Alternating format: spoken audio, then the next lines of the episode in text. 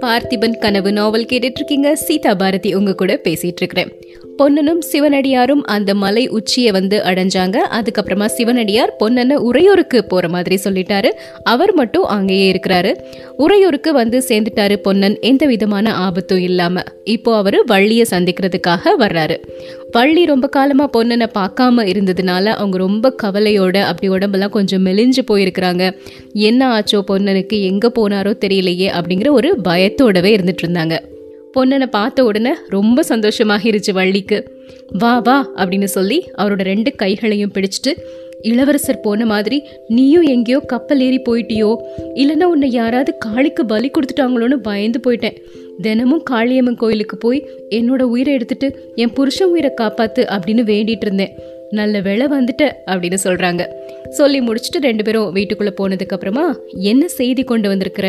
எல்லாம் சந்தோஷமான செய்தி தானா அப்படின்னு கேட்குறாங்க வள்ளி. நல்ல செய்தி கெட்ட செய்தி கலப்படமான செய்தி எல்லாம் கொண்டு வந்திருக்கிறேன். ஆனால் இப்போ பயங்கரமாக பசிக்குது வள்ளி. உன் கைனால கம்பு அடை சாப்பிட்டு எவ்வளோ நாளாச்சு? முதல்ல சாப்பாடு போடு அதுக்கப்புறமா பேசலாம் அப்படிங்கிறாரு. அதே மாதிரியே வள்ளியும் கம்பு அடை செஞ்சு பொன்னனுக்கு கொடுக்குறாங்க. சாப்பிட்டுட்டு இருக்கும் பொழுது பொன்னன் நடந்த விவரங்கள் எல்லாத்தையுமே சொல்கிறாரு விக்ரமன் திரும்பி வந்தது. அவர் ஒரு ஆபத்துல மாட்டிக்கிட்டது. அதுக்கப்புறமா குந்தவி அவரை காப்பாத்தி கூட்டிட்டு போனது. பொன்னன் சிவனடியார சந்திச்சது. சிவனடியார் உண்மையிலே யாரு? இப்படி எல்லா விவரங்களையும் சொல்றாரு. வள்ளி அது எல்லாத்தையுமே கேட்டுட்டே இருக்கிறாங்க. அதுக்கப்புறமா வள்ளி சொல்றாங்க நானும் உனக்கு முக்கியமான ஒரு விஷயம் சொல்லணும் பொன்னா. இந்த மாரப்ப பூபதி என்ன செய்யறான் அப்படின்னே தெரியல. இன்னைக்கு கூட அவன் இங்க வந்து இங்க யாராவது இருக்கிறாங்களா? பொன்னன் எங்க? பொன்னன் எங்க ஒழிச்சு வச்சிருக்கிற? அப்படின்னு கேட்டுட்டு போனான். அவனை நினைக்கவே எனக்கு ரொம்ப பயமா இருக்கு அப்படின்னு சொல்றாங்க. அதை கேட்ட உடனே பொன்னன் கொஞ்ச நேரம் யோசிக்கிறாரு. திரும்ப வள்ளியை பார்த்து வள்ளி இதுக்கப்புறமா நாம தாமதிக்கிறதுக்கு நேரமே இல்லை. இன்னைக்கு சாயங்காலமே நான் வசந்த தீவுக்கு போகணும். நம்ம படகு குடிசைக்கு பக்கத்துல தானே இருக்கு? அப்படின்னு சொல்றாரு. ஆமா நம்ம குடிசைக்கு பக்கத்துல தான் படகு இருக்கு அப்படின்னு வள்ளி சொல்றாங்க. ரெண்டு பேருமே சாயங்கால நேரத்துல அவங்க குடிசைக்கு போறாங்க. அங்கிருந்த படகை எடுத்துட்டு பொன்னன் வசந்த தீவை நோக்கி போக ஆரம்பிக்கிறாரு. பொழுது சாயறதுக்குள்ள நான் திரும்பி வந்துடுவேன் வள்ளி. கவலைப்படாத அப்படின்னு சொல்லிட்டு அந்த படகை செலுத்திட்டே போறாரு. படகுல வசந்த தீவை நோக்கி போயிட்டே இருக்கிறாரு பொன்னன். விக்ரமனும் வசந்த தீவுல தான் இருக்கிறாரு. அந்த செய்தி பொன்னனுக்கு தெரியாது. குந்தவி விக்ரமனை வசந்த தீவுக்கு கூட்டிட்டு வந்துட்டாங்க. மாளிகையில உடம்பு சரியில்லாம இருக்கும் பொழுது படுத்திருந்தாரு. அப்புறம் வெளியே வந்து அங்க இருக்கக்கூடிய அந்த மரங்கள் எல்லாத்தையுமே சுத்தி பார்த்துட்டு இருந்தாரு இல்லையா? அப்படி விக்ரமன் வந்து நிற்கும் பொழுதுதான் அங்க இருந்த அந்த வெள்ளத்துல படகு மிதந்து வர்றது தெரியுது. படகுல பொன்னன் வர்றதும் தெரியுது. பொன்னனுக்கு விக்ரமனை பார்த்த உடனே பயங்கரமான சந்தோஷம். அவரோட கண்களை அவராலேயே நம்ப முடியல. மகாராஜா திரும்பவும் உங்களை பாக்குறதுக்கு எனக்கு கொடுத்து வச்சிருக்குதே அப்படின்னு சொல்லிட்டு ஆனந்த கண்ணீர் வடிக்கிறாரு. விக்ரமனும் பொன்னா சமய சஞ்சீவி அப்படின்னா நீதான். இங்க நின்னுட்டே உன்னுடைய குடிசையத்தான் நான் பார்த்துட்டு இருக்கிறேன் ரெண்டு மூணு நாளாவே பார்த்துட்டு இருக்கிறேன் இன்னைக்கு உன்னுடைய படகை மட்டும் நான் பார்க்கலன்னா நீந்தி அந்த கரைக்கே வந்திருப்பேன். நல்ல வேளை நீயே வந்துட்ட அப்படின்னு சொல்றாரு. அதுக்குள்ள பொன்னன் வந்த அந்த படகு வந்து நதி வெள்ளத்துல அப்படியே நகர்ந்து நகர்ந்து போக ஆரம்பிக்குது. என்ன பண்றாரு? பொன்னன் அதை வந்து ஒரு கயர் வச்சு ஓரமா கட்டி போட்டுடுறாரு. பொன்னன் விக்ரமனை பார்த்து இளவரசி நீங்க இங்க இருக்கிறது சரி கிடையாது. நான் வர வழியில சிவனடியார பார்த்தேன். அவர் தான் சொன்னாரு மாரப்ப பூபதி உங்களுக்கு எதிராக நிறைய சதி திட்டங்கள் செஞ்சுக்கிட்டு இருக்கிறான் அப்படின்னு. அந்த அபாயத்திலிருந்து நீங்கள் நீங்க தப்பிக்கணும்னா முதல்ல இங்கேருந்து போகணும் அப்படின்னு சொல்றாரு. சரிதான் பொன்னா நீ சொன்னது பெரிய அபாயம்தான். அதை விட மிகப்பெரிய அபாயம் ஒன்று கூட இந்த இடத்துல இருக்கு அப்படின்னு பதில் சொல்றாரு விக்ரமன்.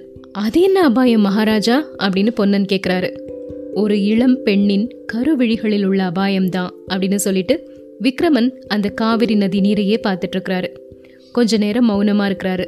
தொடர்ந்து சொல்றாரு உங்ககிட்ட சொல்லாம வேற யார்கிட்ட சொல்ல போறேன் பொன்னா மூன்று வருடங்களுக்கு முன்னாடி என்னை இங்கிருந்து சிறைப்படுத்தி கொண்டுட்டு போன போது காஞ்சி நகரின் வீதியில பல்லக்குல போன ஒரு பொண்ணு என்னை பார்த்தா.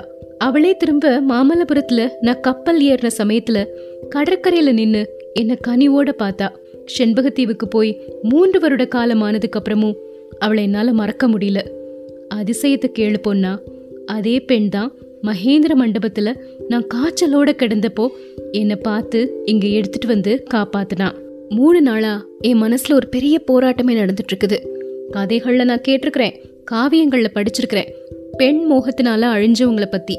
அந்த கதி எனக்கும் நேர்ந்துருமோ அப்படின்னு பயமா இருக்கு. அந்த பொண்ணு என்ன அவளுடைய மோக வலைக்கு உள்ளாக்கிட்டா பொண்ணா? அவளோட நினைவை தவிர எனக்கு வேற நினைவே இல்லை. அவளை பிரிஞ்சு ஒரு நிமிடம் கூட வாழ முடியாதுன்னு தோணுது. அவளுக்காக சொர்க்கத்தை கூட தியாகம் செய்யலான்னு தோணும் பொழுது சோழ நாடாவது சுதந்திரமாவது அவளோட சேர்ந்து வாழ்றதுக்காக காஞ்சி நரசிம்ம பல்லவ சக்கரவர்த்திக்கு கப்பம் கட்டினாதான் என்ன அப்படின்னு மெய் மறந்து பேசிட்டே இருக்கிறாரு விக்ரமன். பொன்னனுக்கு தூக்கி வாரி போட்டுருச்சு. ஐயோ என்ன இப்படி சொல்றீங்க? உறையூர் சித்திர மண்டபத்துல பார்த்திப மகாராஜா கிட்ட நீங்க செஞ்ச சபதம் ஞாபகம் இருக்கா இல்லையா? அப்படின்னு கேக்குறாரு. ஞாபகம் இருக்கு பொண்ணா இன்னும் மறந்து போகல. ஆனா எத்தனை நாளைக்கு ஞாபகம் இருக்குமோ தெரியாது. தினம் தினம் என்னுடைய உறுதி கொலைஞ்சிட்டே இருக்குது. அதனால தான் இங்கிருந்து சீக்கிரம் கிளம்பிடணும்னு சொல்கிறேன் இப்போவே நான் உன் கூட வந்துடுறேன். கிளம்பலாமா? அப்படின்னு கேட்குறாரு விக்ரமன். அதுக்கு பொண்ணுன்னு சொல்றாரு கிளம்பலாம் சுவாமி. ஆனால் இன்னொரு முக்கியமான விஷயம் கூட இருக்குது. இந்த தீவில் மகாராணி கொடுத்த பெட்டியை புதைச்சி வச்சிருக்கிறேன். அதை முக்கியமா நாம எடுத்துட்டு போகணும் அப்படின்னு. பாத்தியா? அதை கூட மறந்துட்டேன். இன்னும் ரெண்டு மூணு நாள் ஆச்சுன்னா நான் வந்த காரியத்தையே மறந்துடுவேன். சரி சீக்கிரம் வா. அந்த பெட்டியை எங்கே புதைச்சி வச்சிருக்கிற பார்த்து எடுப்போம் அப்படின்னு சொல்கிறாரு அவங்க ரெண்டு பேருமே ஒரு மாந்தோப்புக்குள்ளே போகிறாங்க அங்கே தான் அந்த பெட்டியை புதைச்சி வச்சுருக்கிறாங்க. இதுக்கு இடையில பார்த்தீங்கன்னா குந்தவி இவங்க பேசின எல்லாத்தையுமே ஓரமாக நின்று கேட்டுட்டே இருக்கிறாங்க. அவங்க வந்து அந்த பொன்னனுடைய படகை ஒரு இடத்துல கட்டி வச்சுருந்தாரு இல்லையா? அதை அவிழ்த்து விட்டுடுறாங்க. இப்போ பொன்னனின் படகு அந்த நதியோடு போக ஆரம்பிச்சிருது. இவங்க ரெண்டு பேரும் அந்த மாந்தோப்புக்குள்ளே போய் அந்த பொக்கிஷத்தை அதாவது அந்த பெட்டியை எடுத்துகிட்டு திரும்பி வர்றாங்க. பெட்டிக்குள்ள இருந்த ஓலை சுவடி எடுத்து கண்கள்ல ஒத்திக்கிறாரு விக்ரமன். அப்புறம் அந்த கத்திய கையில எடுத்துக்கிறாரு. கரிகால் சோழரும் நெடுமுடி கிள்ளியும் இந்த கத்தியினால கடல்களுக்கு அப்பால் உள்ள தேசங்களை எல்லாம் வென்று சோழ சாம்ராஜ்யத்தை ஸ்தாபிச்சாங்க. அந்த சோழ நாட்டுக்கு இப்போ என்னென்னலாமோ நடந்துருச்சு. இங்க அடிக்கக்கூடிய காற்று கூட எனக்கு மன சோர்வு தான் தருது. இங்க இனிமே நாம ஒரு கணம் கூட நிற்க கூடாது வா போலாம் அப்படின்னு கூப்பிடுறாரு. கொஞ்ச நேரத்துக்கு முன்னாடி சோர்ந்து போய் குந்தவியின் நினைவு பற்றியே பேசிக்கிட்டு இருந்த விக்ரமனுக்கும் இப்போ ரொம்ப புது பொலிவோட பேசக்கூடிய விக்ரமனுக்கும் நிறைய வித்தியாசம் தெரிஞ்சது. இந்த விக்ரமனின் முகத்துல ஒரு புது தேஜஸ் தெரியுது. அதையும் கவனிச்சு பாக்குறாரு பொன்னன். அவருக்கு இப்போதான் மனதுக்கு நிறைவாகவும் மகிழ்ச்சியாகவும் இருக்குது. ஆமா மகாராஜா நாம இங்கிருந்து போயிடலாம் அப்படின்னு சொல்லிட்டு ரெண்டு பேரும் அங்கிருந்து வெளியே வர்றாங்க. ஆனா என்ன ஆச்சு அப்படின்னு பாத்தீங்கன்னா அவங்க அங்க கட்டி வச்சிருந்த படகை காணும். இது என்ன பொண்ணா படகு எங்க? அப்படின்னு விக்ரமன் கேக்குறாரு. கரையோட ஓடி போய் எங்கேயாவது படகு தங்கியிருக்குதான்னு தெரியலையே மகாராஜா. இதோ பார்த்துட்டு வந்துடுறேன் அப்படின்னு சொல்லி பொன்னன் நதிக்கரையோரமா போறாரு. பொன்னன் அங்கிருந்து போறாரு விக்ரமன் மட்டும் தனியா நின்றுட்டு இருக்கிறாரு பின்னாடி சருகுகள் எல்லாம் அசையக்கூடிய சத்தம் கேக்குது. யாரோ வர்ற மாதிரி தெரியுது. யாருன்னு திரும்பி பாக்குறாரு பொன்னன். அங்க யார் வர்றாங்க அப்படின்னா குந்தவி. சோழ நாட்டாரின் யோக்கியதை நல்லா தெரிஞ்சு போயிருச்சு. இப்படித்தான் சொல்லாம கொள்ளாம ஓடி போக பாப்பாங்களா? அப்படின்னு கேக்குறாங்க குந்தவி. கொஞ்ச நேரம் அமைதியாக இருந்துட்டு விக்ரமன் சொல்றாரு நான் யாரு? நாடு விட்டு நாடு கடத்தப்பட்டவன் தண்டனைக்குள்ளானவன். தப்பிச்சுதானே போய் ஆகணும்? அப்படின்னு. ஓஹோ உயிர் இழக்கிறதுக்கு பயந்து தப்பிச்சு போறீங்களா? அப்படின்னு கேக்குறாங்க குந்தவி. ஆமா இந்த உயிர் இன்னும் கொஞ்ச காலத்துக்கு எனக்கு தேவையா இருக்கு. என்னுடைய தந்தைக்கு நான் கொடுத்த வாக்குறுதியை நிறைவேற்றணும். இந்த தாய் நாட்டுக்கு நான் செய்ய வேண்டிய கடமைகள் எல்லாம் செய்யணும். அதுக்கு இந்த உயிர் எனக்கு வேணும் அப்படிங்கிறாரு. ஆனா உங்க உயிர் இப்போ உங்களோடது இல்லையே. மகேந்திர மண்டபத்திலேயே அந்த உயிர் போயிருச்சு. இப்போ இருக்கிறது நான் கொடுத்த உயிர் இல்லையா? இது எனக்கல்லவா சொந்தம்? அப்படின்னு கேக்குறாங்க குந்தவி. விக்ரமன் அப்படி உருக்கத்தோட குந்தவிய பார்த்து நீ சொன்னது ஒரு விதத்துல அல்ல பல விதத்துல உண்மை. இந்த உயிர் உன்னுடையதுதான். மகேந்திர மண்டபத்துல நீ என்ன காப்பாத்தினதால மட்டும் இல்ல மூன்று வருடங்களுக்கு முன்னாடி காஞ்சியிலையும் மாமல்லபுரத்திலையும் உன்னை எப்ப பார்த்தனோ அப்பவே என்னுடைய உயிர் உன்னுடையதாகிருச்சு அப்படிங்கிறாரு. இது உண்மையா? உண்மைனா என்கிட்ட சொல்லாம எதுக்காக ஓட பாத்தீங்க? அது எப்படி நியாயம் அப்படின்னு கொஞ்சம் கடுமையான குரல்ல கேக்குறாங்க குந்தவி. தவறுதான் குந்தவி. ஆனா உனக்கு காரணம் தெரியாதா? உன்கிட்ட சொல்லிட்டா என்னால பிரிஞ்சு போக முடியாது. அந்த பயம்தான் காரணம். அது சரி. இப்படிலாம் நீங்க பயந்துட்டு இருந்தா உங்க மூதாதையரான கரிகால சோழர மாதிரி நிறைய தீவுகளை எல்லாம் வெற்றி கொள்ள முடியுமா? அப்படின்னு குந்தவி கேக்குறாங்க. முடியாது குந்தவி.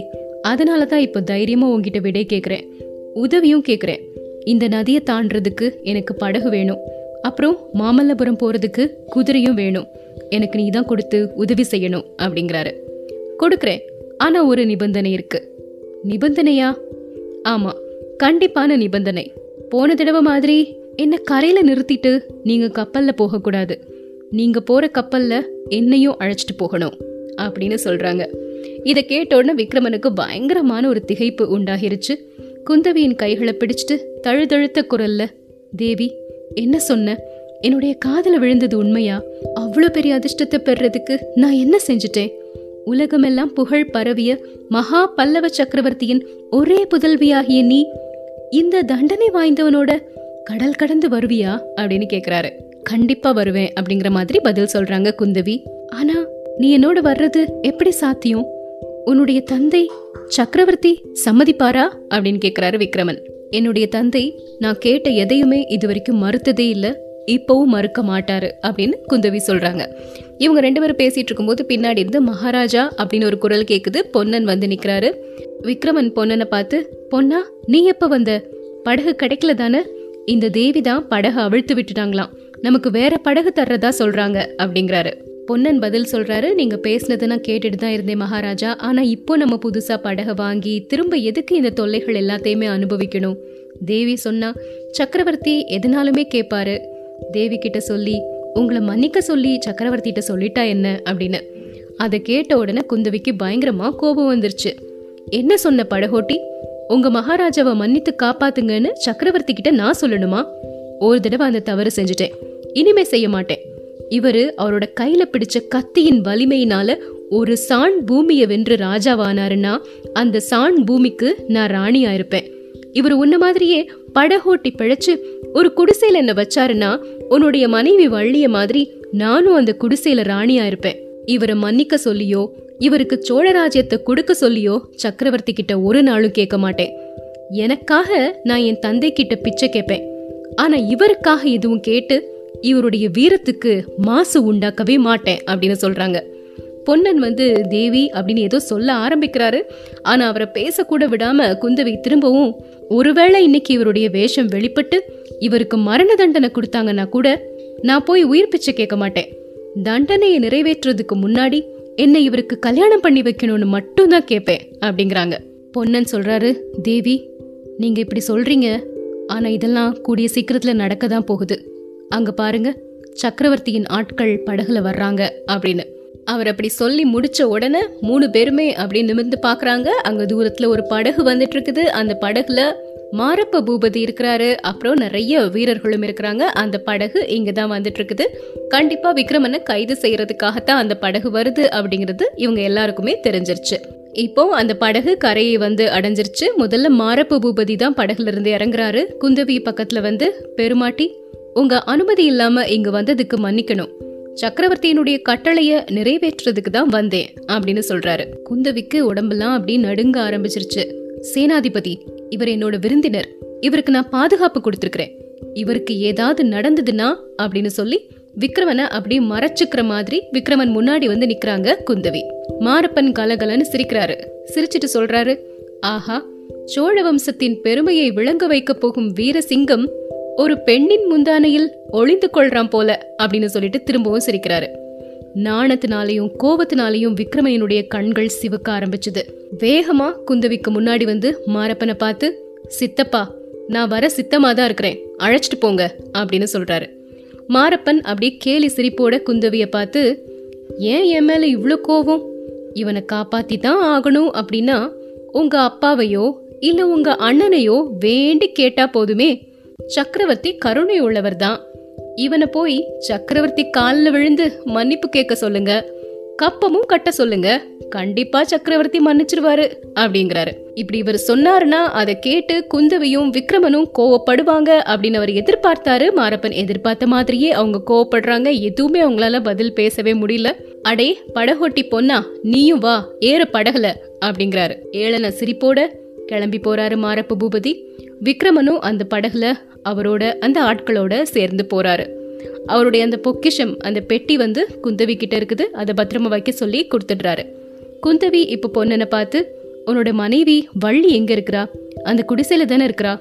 உடனடியா அவளை கூட்டிட்டு வா. நாம இதுக்கப்புறமா செய்ய வேண்டிய காரியங்கள் நிறைய இருக்கு அப்படின்னு சொல்றாங்க. பொன்னன் அதுக்கு சரின்னு சொல்றாரு. இதுக்கப்புறமா என்னென்னலாம் நடக்குது தெரிஞ்சுக்கலாம்.